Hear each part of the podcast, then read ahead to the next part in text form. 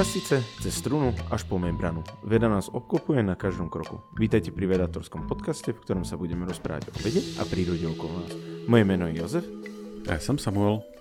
Tento podcast vychádza v spolupráci so SME. Samko, ma, blížime sa ku koncu roku nezavra, nezavratnou rýchlosťou a sme si povedali, že dokončíme alebo pokročíme v teórii strún. O kapitolu ďalej sa posunieme je to taká, myslím si, že jedna z najfrekventovanejších takých teórií, ktoré sú spomínané aj v nejakej laickej verejnosti, ale podľa mňa veľmi málo ľudí o nej niečo vie viacej povedať ako že Hawking mm-hmm. a teória strún. A toto je také, že my keď sme nahrávali teóriu struny 1, tú epizódu, tak ja som bol v tom, že je kopa materiálu, cez ktorý by sme ešte mohli prejsť, ale zároveň tie veci sú také zložité a že ľuďom bude aj tak stačiť tá jednotka a nikdy nenahráme teóriu strún 2, ako sme slubovali. A potom z ničoho mm. nič sa spojili nejaké dve témy, o ktorých som písal na Vedatora a to už som si povedal, že to už je takmer na celú epizódu, takže a ja z ničoho nič sa zjavila teória strún 2. Z ničoho nič. No, dobre, tak poďme si to zhrnúť. Ako by si to ty, alebo ja to skúsim povedať no. a ty ma oprav, že? No, Jak sa. ja teóriu strún.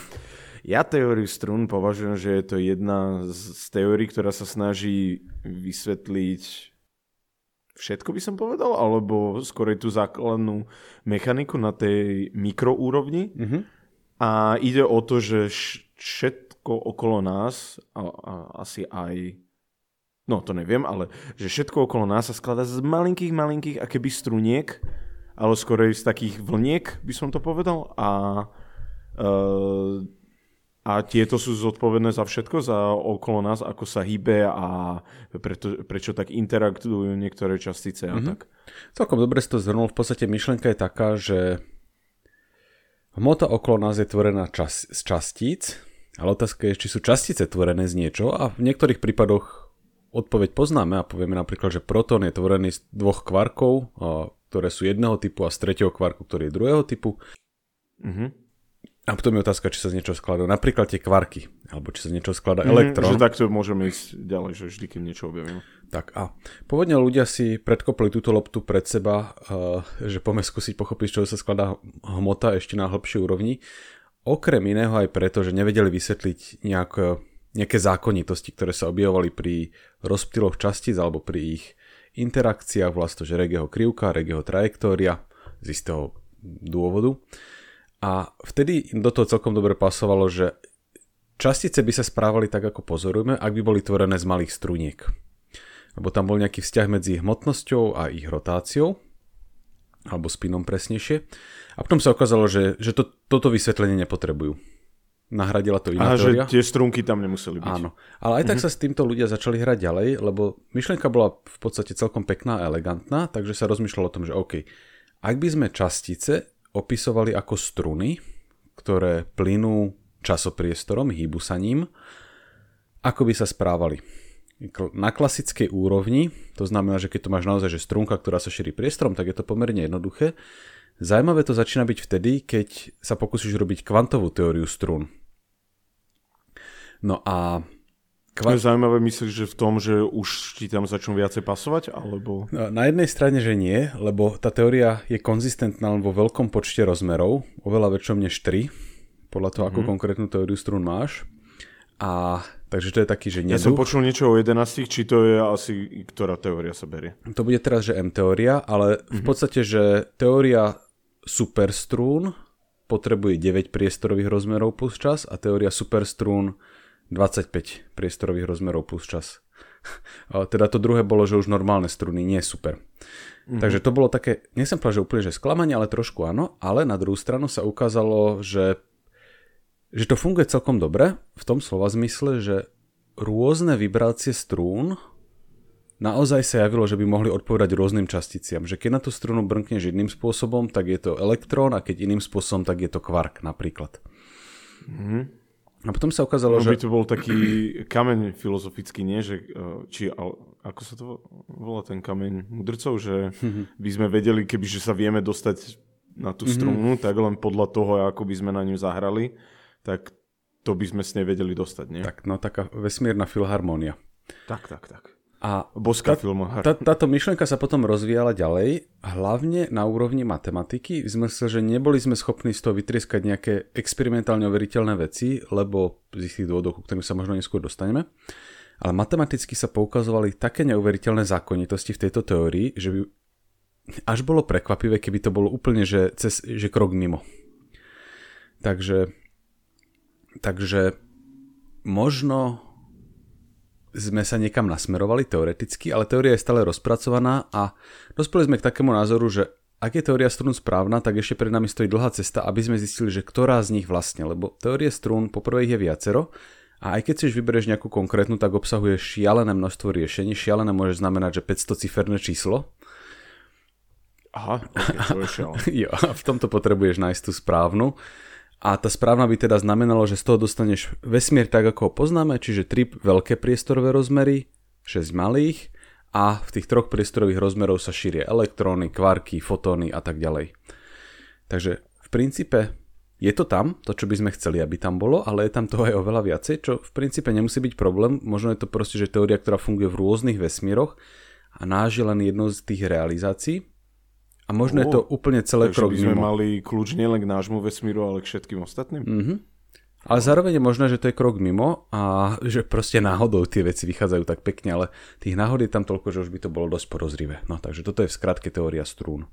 Mm-hmm.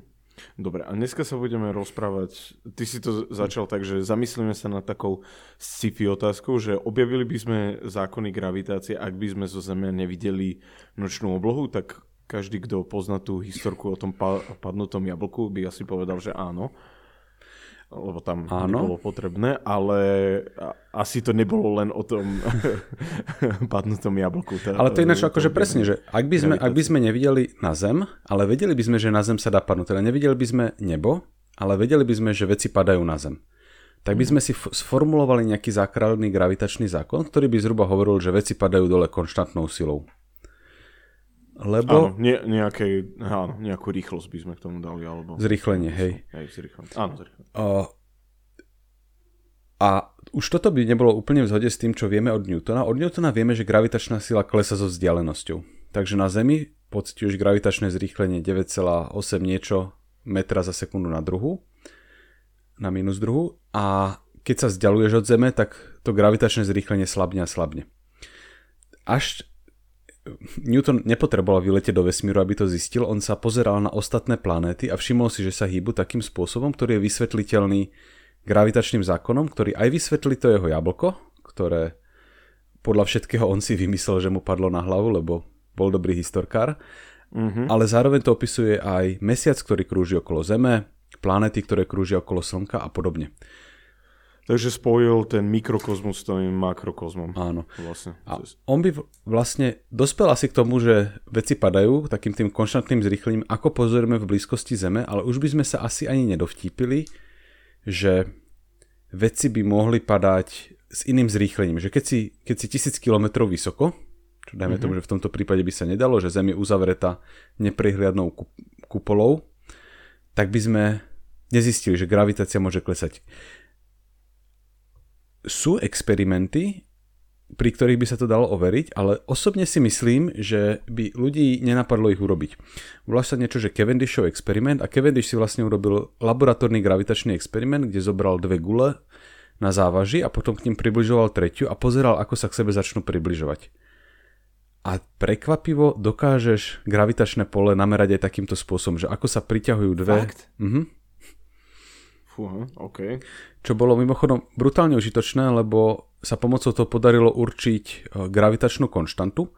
Pri Zemeguli ti nebolo jasné, že či gravitačné zrýchlenie je také kvôli tomu, koľko Zem váži a aká je gravitačná konštanta. Vystupoval tam len súčin týchto dvoch vecí, takže niekto musel urobiť nezávislý experiment ešte s niečím iným, v tomto prípade s tými závažiami, Cavendish, a teda zistil, že aká je... je... preukázať, že to je e, spojené s tou, e, s tou váhou Zeme.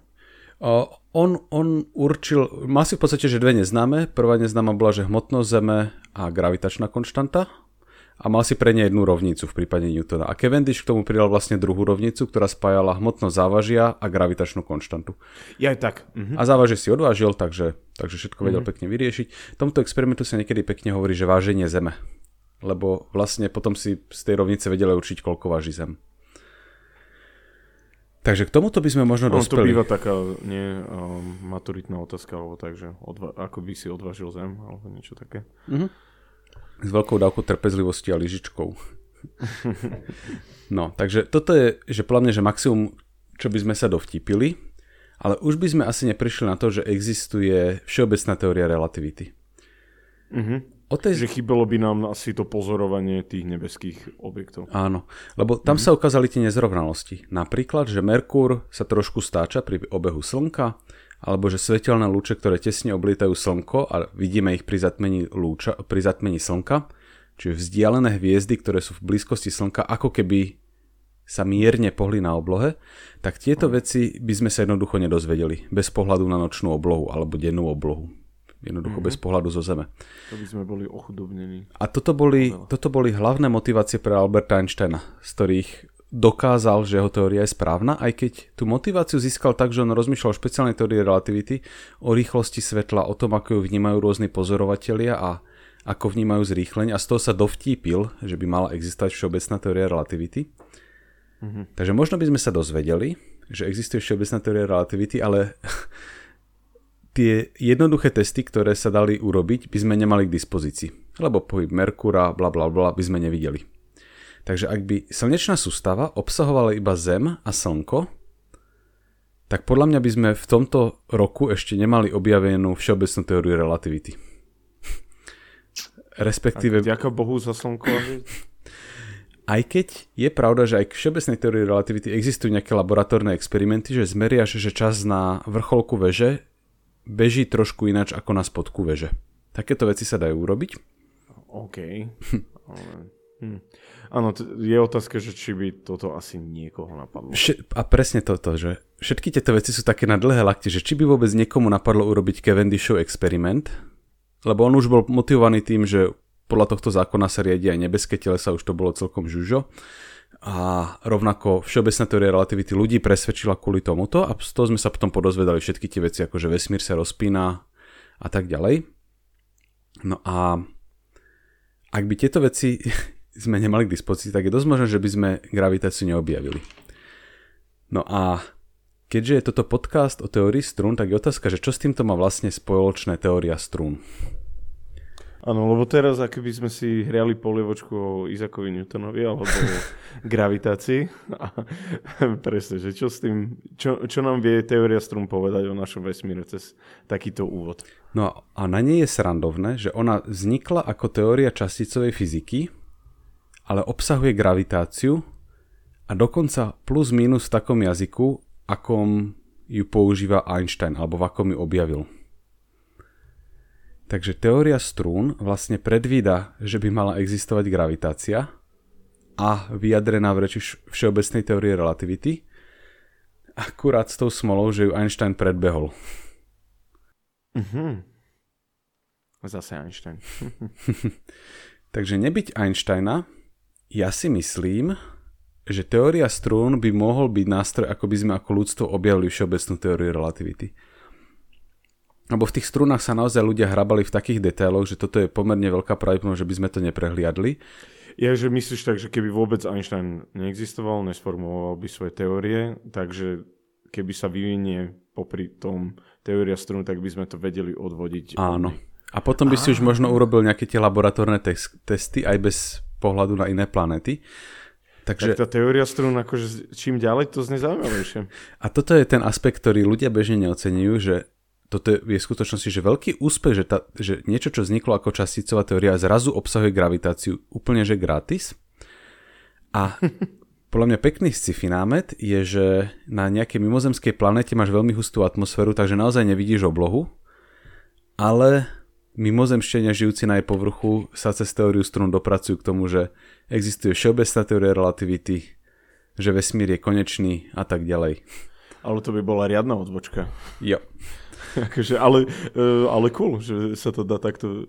Tak tá teória strún, uh, ona, ako nechcem to povedať, lebo je to zo všeobecňovania, mm-hmm. ale poviem to tak laicky, že obsahuje naozaj celú tú fyziku, alebo ešte nevieme toto povedať. Nechcem povedať, že obsahuje všetku fyziku, lebo my zase nevieme, že čo všetko sa schováva za rôznymi rohmi. Takže možno, mm-hmm. že my stále vidíme len špičku ľadovca.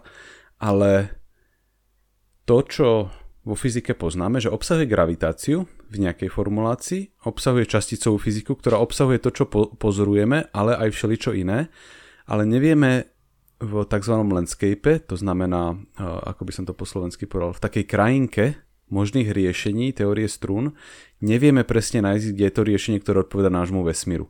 Akože dá sa vytušiť, že tam niekde leží, lebo obsahuje to aj rôzne častice hmoty, aj častice, ktoré sprostredkovajú interakcie medzi nimi, ale je teraz obrovská výzva, na ktorú sa ľudia snažia pozrieť z rôznych uhlov, ako to vlastne všetko spojiť dokopy. A ako nájsť teóriu strún, ktorá popisuje náš vesmír. Áno, Neil deGrasse Tysona som počul, že uh, teóriu strún je veľmi ľahké študovať z toho dôvodu, že ti stačí doktorant a notebook a len ho zaplatiť. Hej. No. A, a vyzerá to fakt, že asi len nad tým človek sedí, nie? Že to je taká asi titerná práca teoretická. Vieš čo, že sú ľudia napríklad, ktorí sa snažia robiť machine learning, že naučiť stroje, aby oni našli v tých riešeniach to správne, ale stále a, okay. sa im neúplne darí. Zároveň sa veľké simulácie robí, a keď sa snažíš odsimulovať, že zoberieš nejaké konkrétne prípady, aj sa teraz dostaneme k takému veľmi zaujímavej triede veci, ktorá sa rieši v teórii strún. A tam jednoducho čím lepší a väčší počítač, ideálne super počítač máš k dispozícii, tak tým viacej z toho vieš vytrieskať a rozmýšľa nad tým, že či to, čo skúmaš, sa podoba na náš vesmír alebo nie. Lebo treba povedať, že akože Neil deGrasse Tyson povedal, že teória strún sa študuje ľahko, ale ona sa v niečom stala takou veľmi formálnou a matematickou matematici z nej strašne veľa... Nie, on to myslel, akože aby som mhm. ho mu nekrivdil, on to myslel, že na prostriedky, lebo sa ho pýtali, že áno, áno, to či je pravda. teraz budú musieť uh, fyzici len žiadať o miliónové granty alebo miliardové kvôli nejakým uh, praktickým uh, nejakým experimentom a tak. A on povedal, že napríklad teóriu strún môže človek len laptop mu dáte a zavriete ho do miestnosti s tabulou a môže ísť. A ináč toto je občas prekvapivo kritika teórii strún, ona je veľmi populárna. Čiastočne kvôli tomu, že tie základné myšlienky sa na rozdiel od mnohých iných teórií dajú vysvetliť aspoň trošku ľudovo. Že mm-hmm. častice sú strúny, bodka. To je predstaviteľná vec. Zároveň to získalo v rôznych sci-fi seriáloch, geekovských seriáloch a podobne, sa to často spomína. A zároveň chceš mať univerzitu a chceš tam mať nejakú fyzikálnu fakultu, ktorá znie moderne, alebo fyzikálnu katedru, mm-hmm. tak teória strún znie moderne a nestojí veľa, ako si správne poznamenal. Takže sú ľudia, ktorí hovoria, že vlastne sa venujú niektoré oddelenia teórií strún, hlavne kvôli tomu, že to je lacné na zaplatenie. Lacnejšie než niečo, kde si musíš urobiť, ja neviem, časticový urýchlovač alebo detektor špeciálny alebo tak. Áno, áno, presne to takto isto povedal. Hej. Takže sú samozrejme teda aj kritické hlasy, ktoré hovoria, že teóriu strún robíme len z zotrvačnosti a že to je matematicky zaujímavá teória, ktorá ale nemá nič spoločné s našim vesmírom. Mhm.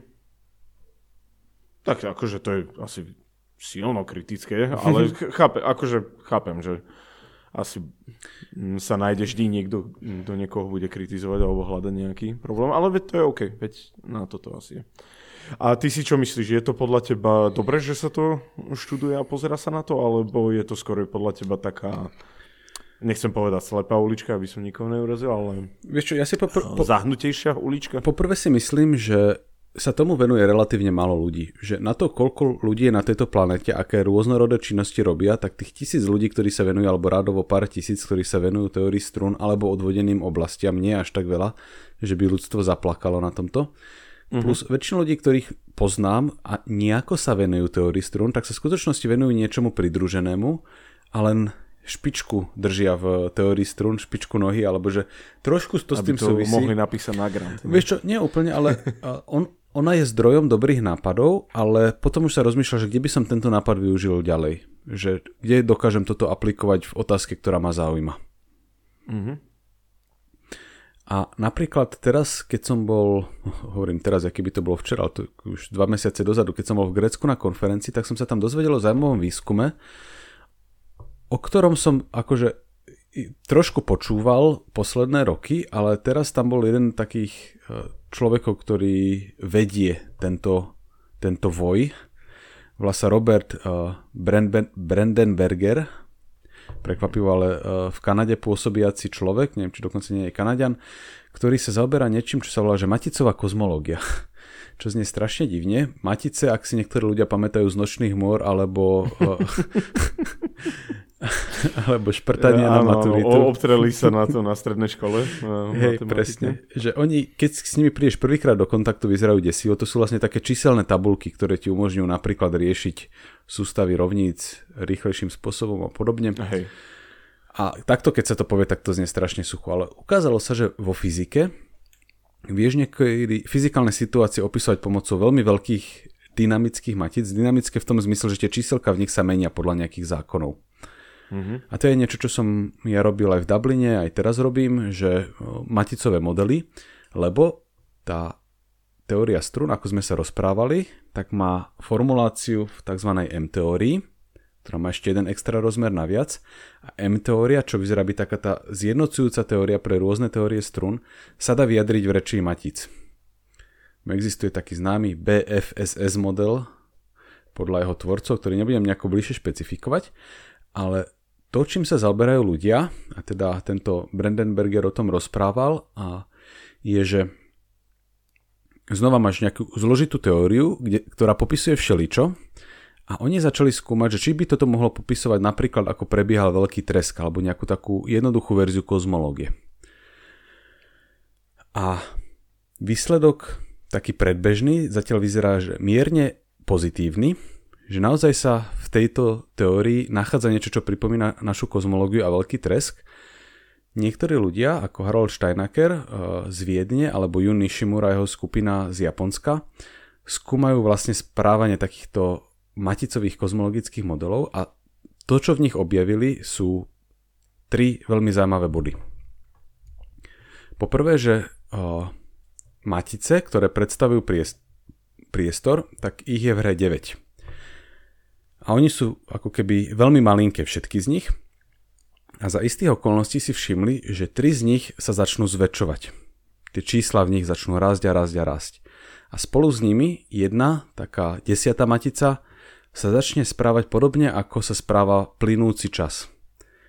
Takže oni to interpretujú tak, že v tomto modeli za istých okolností začnú rásť 3 z 9 priestorových rozmerov a k tomu začne plynúť čas.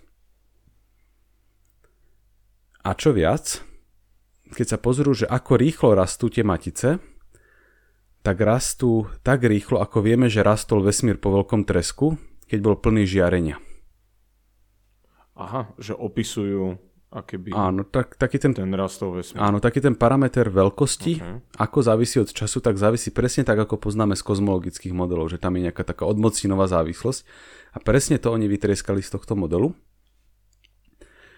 A zároveň sa z tohto modelu dá povedať čo to o tom, aké by malo byť napríklad zloženie reliktového žiarenia, čo pre, presne odpoveda s pozorovaniami, alebo viac menej úplne presne. A zároveň predpovedali štruktúru gravitačných vln, ktoré sme ale zatiaľ nepozorovali. To sú také gravitačné vlny, ktoré vznikali tesne po veľkom tresku. A tiež tam predpovedajú... Áno, to sme sa rozprávali, áno, že to sa skúma, nie, že to hľadajú teraz tie. Chceli, áno, robí sa teraz na detektore, ktorý by to mal zachytiť, volá sa LISA, to budú také vlastne trojca satelitov vo vesmíre, ktoré budú sledovať vzdialenosť medzi sebou a keď ich gravitačná vlna roztancuje, rozhýbe, tak si to všimnú. Takže to, čo vedia povedať o našom vesmíre, sedí s tým, čo pozrieme, že máme tri rozmery plus čas. Tie tri rozmery sa najprv rozpínali nejakým spôsobom a vytvorili reliktové žiarenie, s nejakou štruktúrou, ktorú pozorujeme a vytvorilo gravitačné vlny, ktoré sme zatiaľ nepo- nepozorovali, ale dalo by sa to nazvať nejakou predpovedou tejto teórie. Takže môžeme vlastne čoskoro overiť, že či majú alebo nemajú pravdu. A čoskoro myslím, že v horizonte 10 rokov dajme tomu. Takže potom, čo sme tú teóriu strún trošku zakopali pod zem, tak toto je pláne zase také osvieženie. A ľudia, ktorí robia toto, oni by povedali, že oni sa nevenujú už vlastne teórii strún, že oni sa venujú tým maticovým modelom, čo bežne platí, že to, čo som povedal, že veľa ľudí už nerobí vlastne priamo teóriu strún, ale robí nejaké veci, ktoré sú ňou inšpirované a pohli sa niekam ďalej a toto vyzerá byť celkom zaujímavý smer výskumu. Ale jasné, že aké by sa odkopli od nej alebo niečo mm, také. Áno, presne. Mm-hmm. Tak to je naozaj zaujímavý výskum, tak to by mohlo priniesť V, uh, veľké odpovede. tak, no. A ešte keď si hovoril, že je tam tých 9 tých matíc, uh, to odpoveda aj tým 9 uh, deviatým priestorom pri, mm-hmm. uh, uh, pri superstrunách? Jo, presne. A tie matice, tie číselné tabulky, čím sú väčšie, tým presnejšie dokážu ten priestor opisovať. Ty tieto matice typicky chceš študovať na počítači, že simuluješ ich správanie. Áno, to som presne chcel povedať, že to je teda práca asi pre počítač. Že? To je práca pre počítač a to je to, čo som chcel tým povedať, že čím lepší počítač máš k dispozícii, tým viacej to vieš vyskúmať. Že super počítač dokáže odsimulovať oveľa, oveľa väčšie matice a od istej veľkosti tam naozaj môžeš začať rozmýšľať o tom, že toto je nejaký priestorový smer a hľa, tu sa nám šíri vlna napríklad, alebo niečo na tento štýl. Hm. Dobre. Mm, dobre, akože mám na čím rozmýšľať. Dobre, tak myslím si, že pri teórii strún 2 neostaneme a vrátime sa ešte k tejto téme. A... To sme hovorili naposledy a potom to mala, ale, mala to nahnuté, ale možno budeme hodnotiť, že dopadlo to presne tak, ako hovorili. Áno, napríklad. Uh, tak držím palce týmto výskumom, lebo môžeme mať veľké odpovede pred nami. Uh, Samko, chceš ešte niečo dodať? Ja som dneska wow, očarený zase. Uh, asi len takú vec, že blížia sa Vianoce, ja vyžieram zákusky už z Nueva Via, viem, že by som nemal, ale tieto bezlepkové mám také, že bezvyčitkové.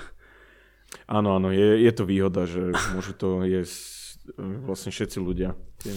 Všetci ľudia dobrej vôle, no ale teda, že blížia sa Vianoce a dúfam, že nebolo počuť, že mlaskam pri nahrávaní. blížia sa Vianoce, budeme mať špeciálnu epizódu, zase Vianočnú, na konci ktorej by sme sa veľmi potešili, ak by zazneli nejaké pozdravy od poslucháčov pre poslucháčov. Takže ak máte radi tento podcast a chcete pozdraviť ostatných, hoci čo pekne im zaprieť, tak nám to pošlite na náš podcastový e-mail, ktorý nájdete v popise epizódy. Ako to je? Vedator... Bo... Uh, vedatorský no? podcast zavina gmail.com Tak, dúfajme, že tak, pre istotu to skontrolujte. Áno, vedatorský podcast uh, zavina gmail.com uh, Tých z vás, ktorých... Uh, vy... Bez diakritiky. Tých z vás, ktorých vyberieme do epizódy, tak vám potom ako poďakovanie pošleme podcastové ponožky, ktoré mimochodom už postupne sa šijú, našťastie nie nami.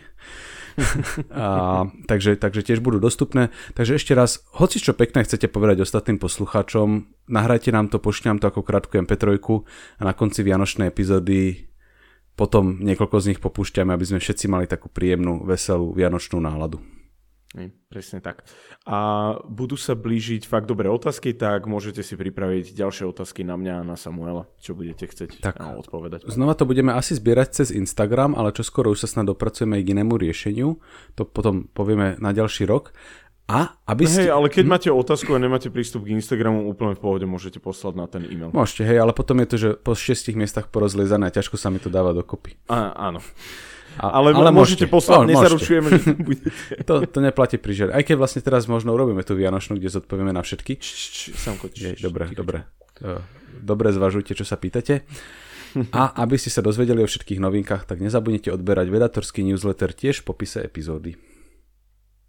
A ja vám veľmi pekne ďakujem všetci posluchači, že nás počúvate, podporujete, nájdete nás na Patreone, kde nás môžete podporiť malinkou sumou, alebo aj veľkou, možno, neviem.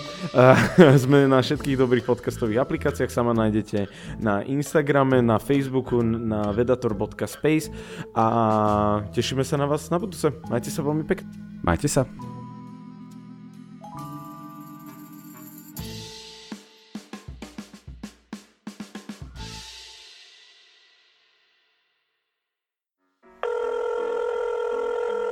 Deň. Dobrý deň, tu je Adam Blaško, ja moderujem satirický podcast Piatoček. Máte na chvíľku čas? Akože absolútne vôbec, hej.